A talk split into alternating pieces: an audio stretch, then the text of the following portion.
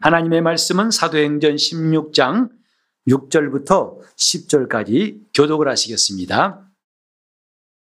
성령이 아시아에서 말씀을 전하지 못하게 하시거늘 부르기아와 갈라디아 땅으로 다녀가 무시아 앞에 이르러 비두니아로 가고자 애쓰되 예수의 영이 허락지 아니하시는지라 무시아를 지나 드로아로 내려갔는데 밤에 환상이 바울에게 보이니 마게도니아 사람 하나가 서서 그에게 청하여 가로되 마게도냐로 건너와서 우리를 도우라 하거늘 바울이 이 환상을 본 후에 우리가 곧 마게도냐로 떠나기를 힘쓰니 이는 하나님이 저 사람들에게 복음을 전하라고 우리를 부르신 줄로 인정함이로라.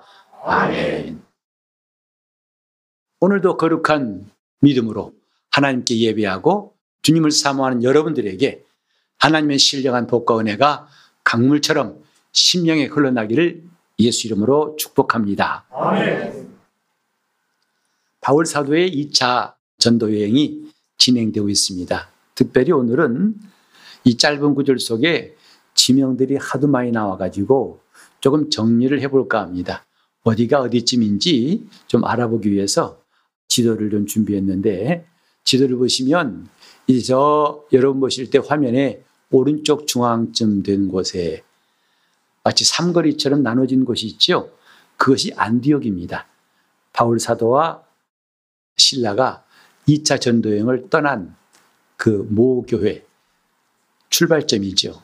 그리고 바다 쪽으로 조그맣게 가지처럼 나온 것이 보일 겁니다. 이것은 바나바하고 바울이 다투었다고 그랬죠. 심히 다투어가지고 이제 바나바는 그 생질이었던 마가라는 요한과 함께 그 조그맣게 난 가지 같은 그 행로로 갔는데 바다 가운데 이 지중해라는 바다 가운데 한 가운데 있는 섬이 구브로예요. 오늘날 키프로스라고 합니다. 근데 그걸로 성경에는 그 이상 바나바의 행적이 나와 있지 않습니다. 그리고 바울은 보신 대로 위쪽으로 육지를 따라 올라가는 그 행로를 볼 수 있을 터인데 그 행로 가운데에서 바울의 고향인 다소가 나옵니다. 온폭 들어간 데에서 바로 처음인 도시가 다소인데 그게 바울의 고향이고 거기를 지나가지고 우리 지난 시간에 읽었던 더베와 루스드라를 지나갑니다. 바로 거기서 바울은 디모데를 주의 일꾼으로 삼아가지고 함께 하기 시작하죠.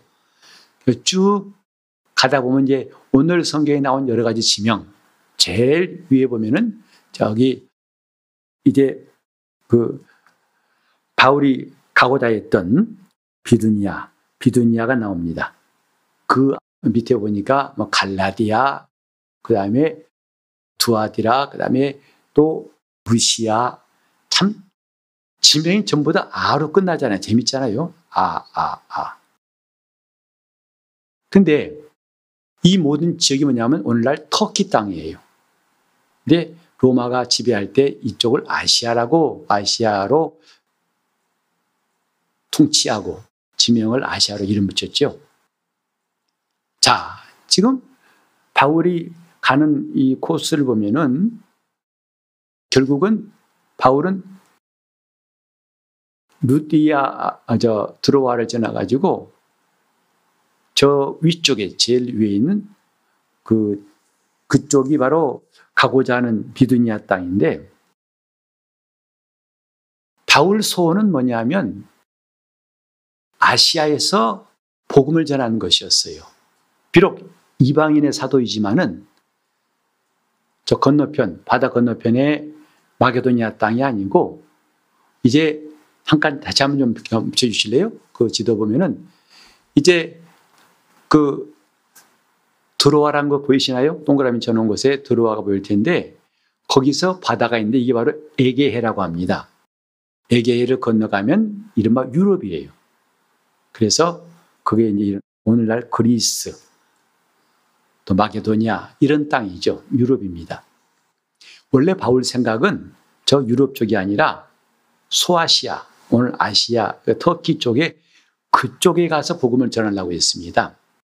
아마도 이것은 바울 고향도 그 아시아 지방에 있는 다소였었고 여기에 흩어진 유대인들이 많이 있었던 것 같아요. 그래서 비록 이방인의 사도였지만은 늘 마음속에는 동족 이스라엘에 대한 생각이 참 많았어요. 그들에게 복음을 전하고 싶다는 마음이 얼마나 많았는지. 그래서 로마서 9장 보면은 내 큰 근심이 있다. 근심인데 그런 자기 동족들에 대한 애착, 그들이 자기처럼 복음을 깨닫지 못하고 하나님 뜻과 멀어지는 것을 안타까워해서 복음을 전하고자 애썼습니다. 이런 마음이 결국은 바울로 하여금 아시아에서 복음을 전하겠다는 생각, 계획을 갖게 된 거죠. 그런데 여기 보면은 성령께서 아시아에서 복음을 전하는 것을 막으시더라 하고 6절에 말했어요. 아시아에서 말씀을 전하지 못하게 하시더라. 우리는 이 성경을 통해서 참 놀라운 걸 깨닫습니다. 자, 바울은 지금 하나님 원하신 일을 하고 있지요. 즉, 이방인의 사도로서 복음을 전하고 있습니다. 이른바 큰 뜻, 대의는 맞아요. 그런데 그것의 더 디테일, 구체적인 것은 바울의 생각과 하나님 생각은 다른 것을 알 수 있어요.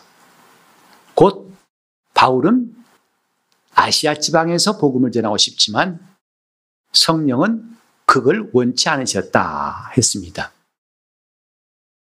오늘 저와 여러분이 이 성경을 통해 깨닫는 게 뭐냐 하면 우리가 예수 그리스도 안에 들어와서 구원받은 성도이지만 우리는 하늘나라를 향해서 가는 성도이지만은 그러나 각각 우리에게 하나님의 부르심이 있다는 거 그것은 같지 않다는 거예요. 예수님 말씀하셨죠. 베드로에게 이제 앞으로는 사람들이 너를 띠띠우고 네가 원치 않은 곳으로 데려갈 것이다. 부활하신 주님이 그렇게 베드로에게 말씀하셨어요. 이건 베드로의 앞일을 말씀하신 거예요. 곧 그가 어떠한 일로 주를 영화롭게 할 것인가? 곧 순교에 대해서 말씀하신 거죠. 그때 베드로가 물었어요. 주님 품에 기대어 있는 제자 요한을 향해서 저 사람은 어떻게 되겠습니까? 주님 말씀하시기를 내가 다시 올 때까지 그를 머물러 두게 하고자 할지라도 네게 무슨 상관이 있느냐?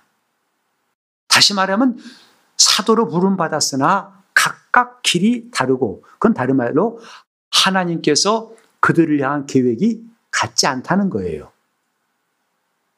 똑같이 오늘 우리가 함께 교회에서 신앙생활하고 있지만 또 우리가 주님 나라를 위해 일할 것을 다짐하고 성도로 살고 있지만 구체적인 계획은 각각 다르다는 거예요.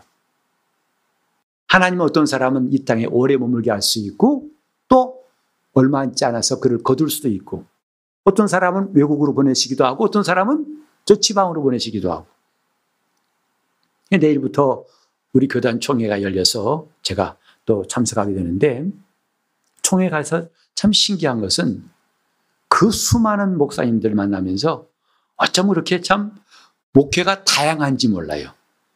똑같은 목회가 아니라 일하는 것도 목회 스타일도 목회 규모도 목회 대상도 참 다양해요. 하나님의 부르심은 바로 이와 같습니다.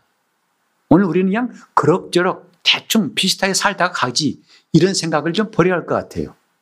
우리를 죄에서 구원하신 것, 이건 우연히 우리를 구원하신 게 아니잖아요. 가다가 툭 채이니까 너희로 와 구원받아. 이게 아니지 않습니까?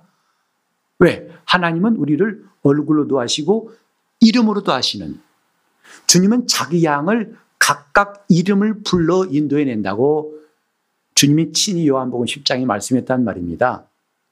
그러니까 우리는 대중 가운데 있는 한 사람이 아니에요. 우리 주님 우리를 각각 상대하시는 거예요. 또 우리 각각에게 자기의 계획이 있어요. 다만 그것을 관심 가지고 순종한 사람과 그런 건 모르겠고 난 내 길 가겠습니다 한 사람과 그 차이가 있을 뿐이지 나는 하나님 없을 거야. 나 같은 사람에게 뭐 하나님 기대하시겠어? 그건 내 너무 지나친 생각입니다. 하나님은 나 한 사람을 통해서 주님이 원하시는 계획이 있다는 것. 선지자들도 똑같은 삶 살지 않았습니다. 이사야 선지자 같이 오랜 여러 왕들을 거쳐가지고 많은 세월 동안에 하나님의 선지자들로 탄 사람도 있지만은 불과 잠깐 동안 하나님 말씀을 예언하고 끝나버리는 사람도 있어요. 하지만 그 예언이 얼마나 중요한 것인지를 우리는 성경에서 볼 수가 있죠. 여러분, 우린 다 각각 소중한 사람이라는 거, 그건 박연한 말이 아닙니다. 적어도 하나님 앞에서는 우리가 각각 하나님의 부르심이 있고, 그 다음에 그분이 우리를 향한 계획이 있다고 생각해야 됩니다. 나를 향한 주님의 계획이 있다. 지금까지 그것을 그렇게 진지하게 믿지 않았더라면, 이제 오늘부터 그렇게 좀 믿었으면 좋겠어요. 저는 어떤 성도가 병원에 입원해서 신방 갔더니 그러더라고요. 아버지 앞에 제가 곧 가야 할 것 같아요. 목사님 그래요. 그분이 암으로 어떤 고생하셨는데 전 임종에 대해서 말하더라고요. 그래서 제가 말하기를 집사님 그것은 주님의 장중에 있고 그동안에 주님 앞에서 집사님이 해야 할 일이 있지 않겠습니까? 했더니 목사님 보시다시피 이렇게 병 들어가지고 누워있는데 제가 무슨 일 하겠습니까? 아니요, 있을 겁니다. 하나님께서 그것을 정말 기뻐하실 테니까 꼭 기도하세요. 근데 2주 후에 돌아가셨어요. 그래서 그 장례를 3일 동안 침례하면서 정말 하나님이 이분에게 병들어서 입원해서 누워 있었지만은 하나님이 그에게 하신 일을 다 볼 수 있어 감사했어요. 왜냐하면 그분이 임종을 앞두고 이제 3남매가 있었는데 한 사람은 큰 딸은 네덜란드가 살고 또 작은 딸은 미국 살고 아들은 이제 한국 살던가 각각 흩어져 있어요. 근데 다 몰려왔죠. 이제 어머니 머리맡에 앉아서 임종을 지키는데 모두가 다 깜짝 놀란 거예요. 이 사람 사실 삼남매가 신앙이 그렇게 좋지는 않았던 것 같아요. 그냥 어영부영한 상태였던 것 같은데 어머니가 그 암의 고통 때문에 막 힘들어 하시다가 어느 순간에 딱 테이프를 끊듯이 딱 고통이 끊기면서 그렇게 평안한 모습. 다들 놀랬다는 거죠. 와, 아니, 이 고통이 어디 갔어? 어머니 왜 이렇게 편안하시지? 잠시 후에 숨을 거두셨어요. 그것이 삼남매에게는 굉장한 충격이었던 것 같아요. 와, 세상에 이럴 수가 있나? 그래서 큰딸이 저한테 이제 장례 기간 동안에 편지를 써가지고 전 자기는 그 광경을 잊을 수가 없다는 거죠. 그래 그 세 남매가 정말 이제는 참 신앙인으로 살아가겠다고 다짐을 하고 자기는 이분은 돌아가시 전에 그 세 자녀의 마음을 확 모아가지고 주님께로 맡겨놓고 갔다는 걸 생각해서 그들도 감동되고 저도 오랜 세월 지났지만 잊을 수가 없어요. 무슨 일 할 수 있을 것인가? 여러분 생각할 땐 그러겠습니다. 자, 이게 형편이 이런데 무슨 일? 아니요. 하나님의 계획이 있답니다. 그분의 뜻이 있다 이 말이죠. 하나님께서 바울을 불러가지고 이방인의 사도로 쓰시려고 하지만 바울도 순종했지만 구체적인 계획은 달랐다는 거죠. 바울의 그것과 하나님 그건 달랐어요. 아시아에서 복음 전하고 싶은 바울의 소원과 마게도냐를 건너가서 유럽을 복음 전하라 하신 주의 뜻은 달랐기 때문에 성령께서 아시아에서 말씀을 전하지 못하게 하셨다 했어요. 하나님의 의지예요. 그런데 바울은 아마 그래도 자기가 하나님 앞에서 이런 뜻을 가지고 있는 것을 더 진행했던 것 같아요. 그래 아까 코스 보니까 이렇게 휘는 것. 하나님 말씀대로 가려면 그래도 그래도 자꾸 이런 쪽으로 쏠리는 것 같은 경로를 볼 수 있어요. 그래도 아시아 땅, 그래도 아시아 땅. 그러니까 다시 이제 하나님의 역사가 7절에 나오죠. 무시아 앞에 이르러 이제 비두니아 저 위쪽 흑해 쪽에 그 가려고 하니까 예수의 영이 허락하지 아니하신지라 했어요. 아까는 말씀을 전하지 못하게 하시더라. 그래도 바울이 자기가 가진 계획들 하니까 예수의 영이 허락하지 아니하신지라. 그래도 바울은 다 아직 놓지 못하고 움직이려고 할 때 세 번째로 하나님께서 밤의 환상 가운데 바울에게 깨닫게 하신 거죠. 곧 저 건너편에 바게도네 사람 하나가 나와가지고 이곳으로 건너와서 우리를 도와라 하는 뚜렷한 환상을 보고서 아 하나님께서 이렇게 하라 하시구나 하고 그걸 깨닫고서 이제 순종한 게 오늘 이 내용입니다. 우리가 예수 믿으면서 정말 관심 가져야 할 게 뭘까요? 우리 신앙에 진짜 필요한 본질 중에 하나 뭐냐면 하나님의 인도하심이에요. 예수를 믿는 사람들, 그 사람들이 관심 가져야 할 게 뭐냐면 하나님의 인도하심이에요. 그리고 우리는 그 인도하심에 관심 갖고 그걸 정말 구해야 됩니다. 사실 우리가 예수 믿지만은 모든 길들을 내 스스로 결정하고 내가 가고 싶은 것, 하고 싶은 것, 보고 싶은 것 보는 것이 거의 대부분의 그리스도인들 아니겠습니까? 주라고 부르지만은 정말 이젠 나의 주인이 나를 인도하신다는 것, 나를 향한 계획이 있다는 것, 그것을 나는 놓치지 않고 따라가야겠다는 것. 이건 적어도 기독교인이라면 참 신앙인이라면 놓치지 말아야 할 중요한 사실입니다. 나를 인도하신다. 여러분도 하나님께서 살아계심을 믿는 줄 압니다. 하나님은 살아계시죠. 근데 우리는 그분이 살아계신다는 걸 인정하면서 왜 그분이 인도하신다는 것은 별개의 것으로 생각하는가? 그분이 살아계시기 때문에 말씀하시고 그분이 살아계시기 때문에 인도하신 거 아니겠어요? 이것이 전에 그분과 멀리 있을 때는 잘 깨달아지지 않더라도 한 발 한 발 가까이 나갈수록 그걸 깨닫게 됩니다. 하나님이 나를 인도하신다는 것. 물론 이렇게 기도하는 거 여러분 하신 적 있을 거예요. 주님, 내가 이사 가는 게 주의 뜻입니까? 여기 있는 게 주의 뜻입니까? 이 사업을 하는 게 주의 뜻입니까? 그땐 뜻을 구해요. 주의 인도하심을 구합니다. 근데 그걸로 끝이에요. 그 일도 하면 또 역시 내가 계획하고 내 뜻대로 내 마음대로 산다 이 말이죠. 사실 이렇게 기도한다는 것은요. 저 이방 신을 섬긴 사람들이 자기의 육체의 이익을 위해서 그 신에게 구하는 것과 다를 바가 뭐 있겠어요? 이 사업을 할까요? 결혼을 할까요? 뭐 투자할까요? 말까요? 그건 전부 다 자기가 자기 계획 속에서 자기 계획에 하나님이 들어오셔서 이걸 좀 도와달라는 거 아니겠습니까? 인도는 그런 게 아니단 말이죠. 하나님의 계획 속에 들어가서 인도를 구하는 거예요. 그걸 순종하겠다고 해서 그분의 인도를 구하는 게 신앙인의 모습 아니겠습니까? 오늘 정말 우리가 필요한 것은 하나님의 인도하심이에요.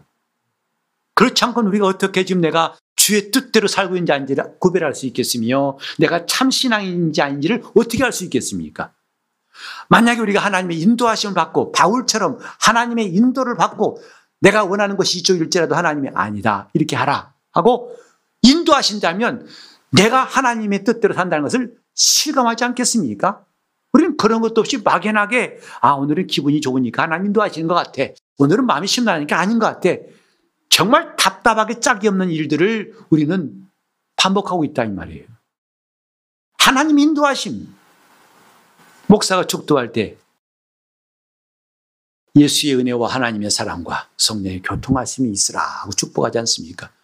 왜 성령 인도하심이 필요할까요? 교통하심이 왜 필요할까요? 그분이 우리의 교통이 성령의 교통이 있으니까 우리가 그분의 인도를 받을 수 있는 거예요. 성령의 교통하심은 우리가 하나님 인도받는데 필수적인 것이기 때문에 그건 우리가 정말 하나님 앞에 사모하고 사모해야 할 것입니다. 오늘 우리는 갈 길을 과연 알고 있는가? 그렇죠. 누구가 누구나 그런 말합니다. 사람이 5분 후에 일을 한다면 전 세계를 다 소유할 수 있을 것이다. 안 그러겠어요? 로또 복권도 만약에 어, 다음 주에 1등이 몇 번이 안 되면 이 사람 매주 1등 할 겁니다. 그러나 그걸 한 치 앞도 모르는 게 사람의 삶이라 하지 않습니까? 그럼에도 불구하고 성경은 하나님이 인도하시는 사람들에 대해 말씀하고 있어요. 모든 걸 아신 하나님께서 인도하시더라. 바울처럼 성도일지라도 거룩한 사람일지라도 그가 가진 소원일지라도 하나님 구체적으로 아 그건 아니야 이쪽이야 그건 아니고 이쪽이야 하고 인도하신다는 것. 또 너무 놀라운 것은요. 하나님은 바울이 성령의 감동하심에 대해서 첫 번째 순종하지 않았다고 해서 내버리신 것이 아니라 다시 감동하시면서 예수의 영이 허락하지 아니하신지라. 또 그까지 또 온전히 인정하지 않으니까 환상을 통해서라도 그가 확실히 하나님 인도하심을 깨닫게 하셨다는 거. 이게 얼마나 감사한 일이에요.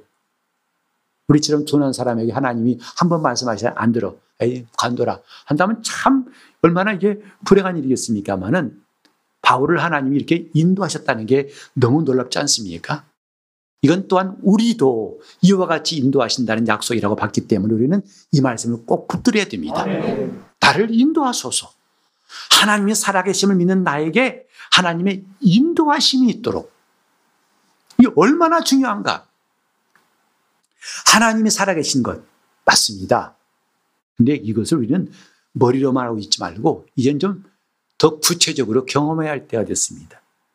여러분이 낯선 곳을 갈 때 그 길을 헤매기 쉽죠. 그때마다 요즘은 내비게이션이 있어가지고 참 편리합니다. 전국 어디를 갈 수 있어요. 심지어 구글 지도를 가지고 오면 해외 가서도 내가 찾는 걸 찾으면 그 길을 안내합니다. 어디 가서 듣고 보시고 하라고 안내하더라고요. 그래서 우리는 사거리에서 나는 몰라요. 직진해야 하는지 유턴해야 하는지 모르는데 내비게이션이 자 이번에 좌회전하세요. 또 400m 가서는 우회전하세요. 그 우리는 그 말대로 가다 보니까 드디어 찾던 목적지가 나온단 말이죠. 신기하잖아요. 그게 또한 우리 영적 생활도 마찬가지예요. 나는 그 낯선 곳을 모르지만 내비게이션이 가르쳐 주니까 갈 수 있듯이 나는 내 앞길을 모르는 사람 맞습니다. 앞일을 모른다 이 말이죠. 그러나 우리는 하나님의 인도하심이 있다는 것을 성경에 말씀하고 있어요. 그래 우리는 이 약속을 붙들어야 돼요. 하나님이 인도하시는 것. 오늘 우리가 이제부터 하나님 인도하심을 따른다면 우리는 지금과는 차원이 다르고 수준이 다른 삶을 살 수가 있을 거예요. 하나님의 인도하심이 얼마나 감사한지. 근데 바울은 우리 모두가 부러워하는 고백을 하나님의 부르심을 앞두고 임종을 앞두고 말합니다. 유명한 디모데후서 4장 7절의 말씀이죠. 내가 선한 싸움을 다 싸우고 믿음을 지키고 나의 달려갈 길을 다 갔다. 달려갈 길을 다 갔다고 했어요. 그건 뭐냐면 코스대로 간 것이지요. 자기 멋대로 간 게 아니라 하나님이 인도하신 대로 간 길이 그의 달려갈 길이었고 그는 마침내 그 길을 다 완주했다. 한 이 고백이 얼마나 부러운지 몰라요. 왜? 우리 삶은 너무나 비틀비틀거립니다. 탈선했다가 돌아왔다가 엎어졌다가 다시 또 세웠다가 그러니까 곱게 그 길을 따라간 것이 아니라 정말 좌충우돌이죠. 그런 삶이 하루 이틀도 아니죠. 그래서 엉망진창인 것 같다고 생각할 때 있지 않습니까? 근데 바울은 기차가 탈선하지 않고 그대로 한 것처럼 나의 달려갈 길을 다 마치고 했어요. 오늘 이것이 우리에게 가장 귀한 삶이라고 여기지 않습니까? 하나님의 인도하십니다. 이 말이죠. 우리는 좀 예수 믿어요. 그래서 우리가 주일날 교회 나올 줄 알고 헌금도 하고 전도도 하고 가르치기도 하고 또 배우기도 하고 또 구제하기도 하고 합니다. 그런데 이게 전부 다 그분의 인도하심보다는 내 속에서 또 누가 하라고 하니까 마지못해서 하기도 하고 끌려가기도 하고 이것이 아니라 이런 것은 종교인들도 할 수 있어요. 하나님을 모르는 사람도 할 수 있다 이 말이죠. 그러나 하나님의 인도하심을 따라 사는 것은 그리스도인만의 특권 아니겠습니까? 성도만의 권리 아니겠습니까? 신령한 사람만의 권리 아니겠습니까? 내가 어떻게 할 것인가? 우리는 아무도 그렇게 장담할 수가 없어요. 그러나 내 안에 계신 성령께서 나를 감동하시고 인도하시면 이 땅의 그 어떤 내비게이션보다도 놀라운 하나님 인도를 받을 수가 있을 것입니다. 아, 네. 때로는 내비게이션도 망가지더라고요. 엉뚱한 말 해가지고 헤맨 적도 몇 번 있어요. 말도 안 되는 게 있어 좌회전하래요. 낭떨어진데 좌회전하라고 얘가 지금 왜 이러나 싶은 마음 들어요. 그리고 바로 가면 될 텐데 저쪽까지 우회전에 갔다가 한밤중에 유턴에 돌아왔더니 다시 그 자리더라고요.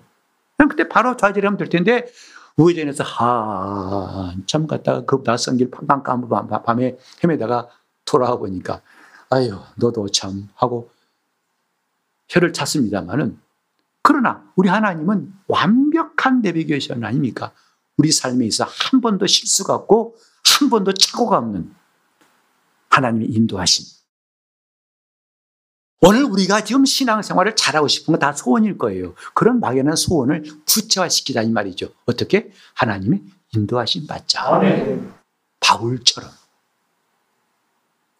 그래서 바울은 그 방향도 맞습니다만 방향은 맞으나 구체적인 세부 계획은 하나님과 다를 수 있다는 것 우리 인정해야 됩니다. 하나님은 나를 나답게 쓰시려고 부르셨어요. 목회도 정말 천태만상이에요. 이런 목회 저런 목회 그래서 꼭 내가 아무개처럼 목회할 것도 없어요. 하나님이 부르신 대로 그분의 인도하심 받으면 그게 제일 좋다고 생각합니다. 하나님 말씀 앞에 우리가 깨어서 그분의 인도받는 것. 자, 우리 한 마음속에 다짐해 봅시다. 나는 이제부터 하나님의 인도함 받겠다고 다짐해 보세요. 나는 지금까지 내가 떠오르는 생각과 내 방법대로 이런 거 말고 이제부터는 이 성경에 나와 있는 대로 하나님이 인도하신 그래서 그 인도하신 너무 분명해 가지고 내가 맞다고 하는 그것 아니다. 바꿔라 하고 그분이 그분이 허락지 아니하신 인도함도 우리가 받아야 된다 이 말이에요. 우리는요 예수님께서 겟세만에서 하신 기도를 기억합니다. 예수님은 하나님의 아들이시지요. 비록 사람으로 오셨지만 하나님과 동동하신 분이에요. 그래서 그분의 뜻이 틀렸다고 누가 감히 말할 수 없어요. 그러나 그분이 겟세만에서 밤새 기도하신 게 뭐죠? 내 원대로 마옵시고 아버지의 원대로 되견합니다. 여기서 분명히 아버지 원하신 것과 아들이 원하신 것은 같지 않다는 것을 알 수 있어요. 근데 주님의 기도는 그 자기의 원함을 내려놓고 아버지의 원하신 대로 순종한 것이죠. 하물며 이 땅에서 충만한 성도랄지라도 그가 가진 소원이나 계획이 하나님과 때로는 다를 수 있어요. 그때 인도한 사람이라면 오늘 이 본문처럼 성령께서 허락하지 아니하시고 바꿔라, 바꿔라. 그 깨달을 때까지 역사하신다는 것을 우리는 똑똑히 볼 수 있습니다. 그게 신령한 사람이에요. 하나님의 인도받는 사람, 신령한 사람. 우리는 너무 막연한 것 때문에 하나님 앞에 구하다가 스스로 혼란스러워하지 말고 얘는 또 구체적으로 뭔가 우리가 하나님 인도받는 삶에 성큼 다가설 수 있는 시간이 되었으면 합니다. 하나님의 인도함 받는 사람. 자, 그러면 어떻게 하면 하나님 인도함 받을 것인가? 이것이 참 중요한 거 아니겠어요? 이미 성경에 잠언 3장 6절에 이런 말씀이 있습니다. 너는 범사에 하나님을 인정하라. 그러면 저가 내 길을 치도하시리라 했어요. 곧 내 길을 곧바로 가게 하실 것이다. 이 말입니다. 이미 나와 있어요. 우리는 아무도 갈 길을 모르지만은 하나님은 우리 갈 길을 지도하시겠다는 거죠. 어떻게 하면 범사에 저를 인정하라. 하나님을 모든 일에 인정하라는 거죠. 그런데 그 인정하는 방법이 뭐냐? 첫째는 먼저 그의 나라와 의를 구하겠다고 우리가 뜻을 정하는 거예요. 주님, 내가도, 내가 이제 살아도 주를 위해 살고 죽어도 주를 위해 죽겠습니다. 이런 결단을 우리는 그냥 감정적으로 말 것이 아니라 주님, 하나님 나라를 위해 살겠습니다. 다시 말해서 지금 이 일이 하나님 나라에 유익한 것이면 내가 끝까지 할 것이고 아무리 좋아도 많은 사람이 해도 이게 하나님의 의에 대해서는 반대되는 걸 나는 과감하게 버리겠습니다. 이런 뜻을 세우라는 거예요. 하나님을 범사에 인정하기 위해서 첫 번째 뭐라고요? 뜻을 세우세요. 어떤 뜻을? 먼저 그의 나라와 의를 구하겠다. 그래서 내게는 그 어떤 것도 누가 뭐래도 하나님이 기뻐하신 일이라면 하나님 나라를 위해서 유익한 거라면 나는 조금도 망설임 없이 하겠다. 가차 없이 하겠다. 마치 바울처럼. 바울은 수십 년 동안 쌓아왔던 자기의 명성과 지위와 재물과 또 자랑거리, 그 풍부한 율법에 대한 지식들 놓고 싶겠습니까? 그걸 순간에 배설물처럼 버렸다고 했어요. 왜? 내 주 예수를 아는 고상한 지식을 인함이라 했고 자기 소원이 뭐냐면 그리스도를 얻고자 함이고 내가 그 안에서 발견되고자 합니다. 이런 소원 앞에서는 바리새인 중에 바리새인이고 히브리인 중에 히브리인이고 가말리엘 유명한 그 지파의 문화에서 엘리트로 나왔다 할지라도 그런 것들을 난 전혀 붙잡지 않고 내버리겠다. 왜? 나에게는 예수를 아는 고상한 지식 이걸 발견한다면 그걸 내가 전눈질할 수가 없다. 이렇게 먼저 뜻을 정하셔야 됩니다.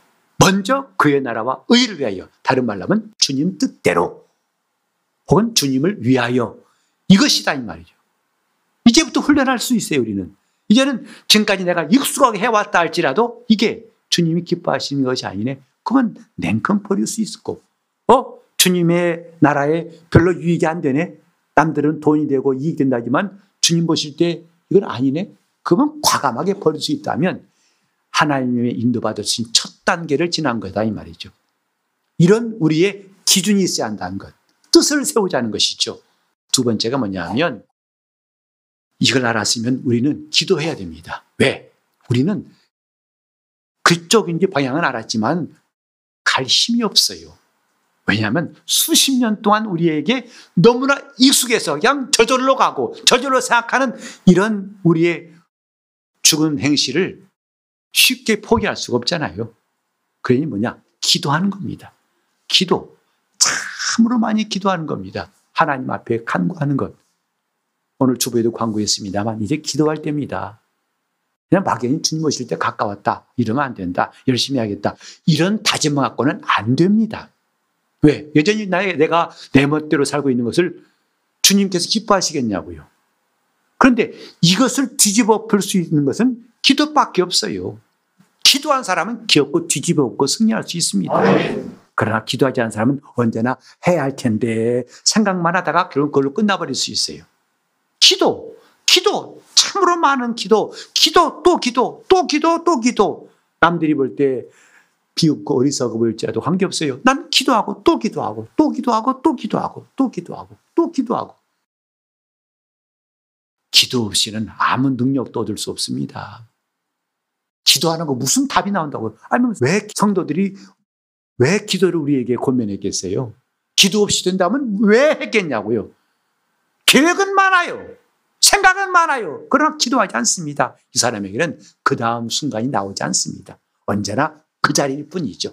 언제나 그 모습이고, 언제나 그 상태고, 언제나 그 환경을 벗어날 수가 없다, 이 말이에요. 기도. 그러면 마침내 세 번째로 성령께서 역사하시는 거예요. 성령의 역사하심. 그래서 정말 성령이 일하시기를 사모한다면 기도하는 것밖에 없습니다. 기도.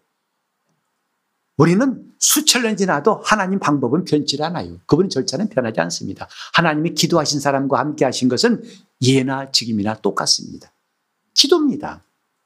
자, 우린 이런 생활을 시작도 중요하고 앞으로 계속, 계속 해 나가야 할 중요한 이유 한 가지 더 말씀드리겠습니다. 우리가 뜻을 세워서 먼저 그의 나라와 의, 내 방향은 오직 이쪽입니다. 주님, 내가 뜻을 정했습니다. 10편 57편 7절에도 하나님이 하나님이여 내 마음이 주께로 확정되었고 확정되었습니다. 그러니 내가 주께 노래하고 찬송하리이다 했어요. 확정되었고 확정되었습니다. 그 뜻을 세운 거 아니겠습니까? 정말 나는 다른 쓸데없는 한눈 팔지 않겠다는 단호한 결심이 필요하죠. 그리고 계속 기도할 때 이런 생활을 거듭할수록 어떤 유익인 줄 아십니까? 점점 더 하나님의 인도하심이 분명해져요. 점점 더 인도하심이 많아져요. 점점 더 인도하심이 구체적이 된다 이 말이죠. 누구에게?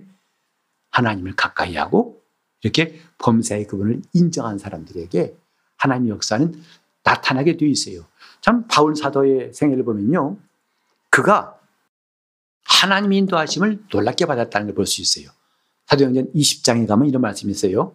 나의 달려갈 길과 주 예수께 받은 바 사명에 대해 말하면서 그러나 먼저 성령께서 알게 하셨다는 거예요. 지금 내 앞길에는 이런 환란, 핍박이 기다리고 있다.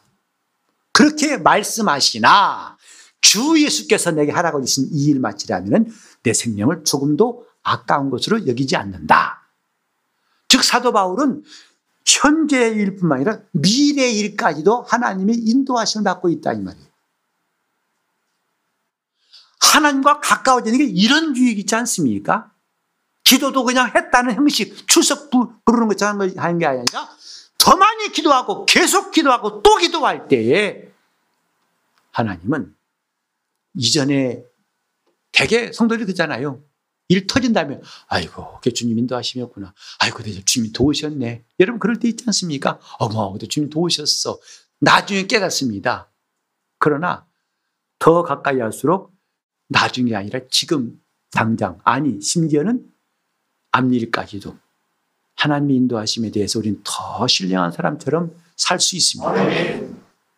하나님이 인도하신 나의 갈 길을 다 가도록 주님 인도하신 놀라운 역사가 오늘 이 성경 말씀을 믿는 여러분들에게 시작될 수 있고 충만하기를 예수 이름으로 축원합니다.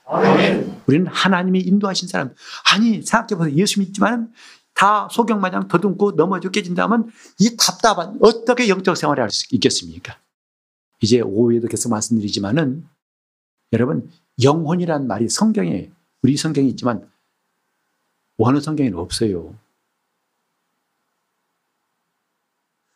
영혼이란 단어가 한국어 성경이나 중국 성경 빼고는 없어요. 성경은 다 영 혼, 혼, 이게 분명히 각각 말씀하고 있어요. 영혼과 육체라는 것은 성경적인 그 표현이 아닙니다.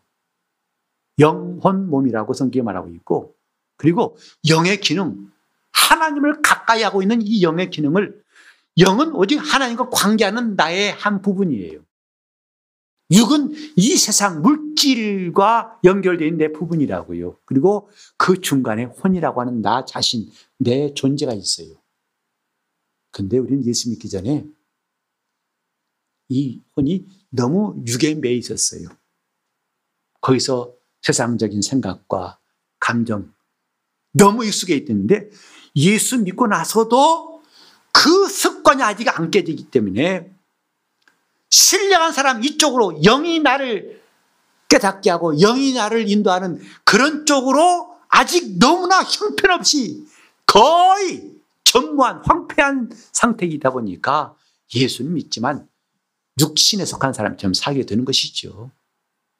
믿지만 하나님 인도하시면 말하지만 인도를 받고 있지 못하는 거죠.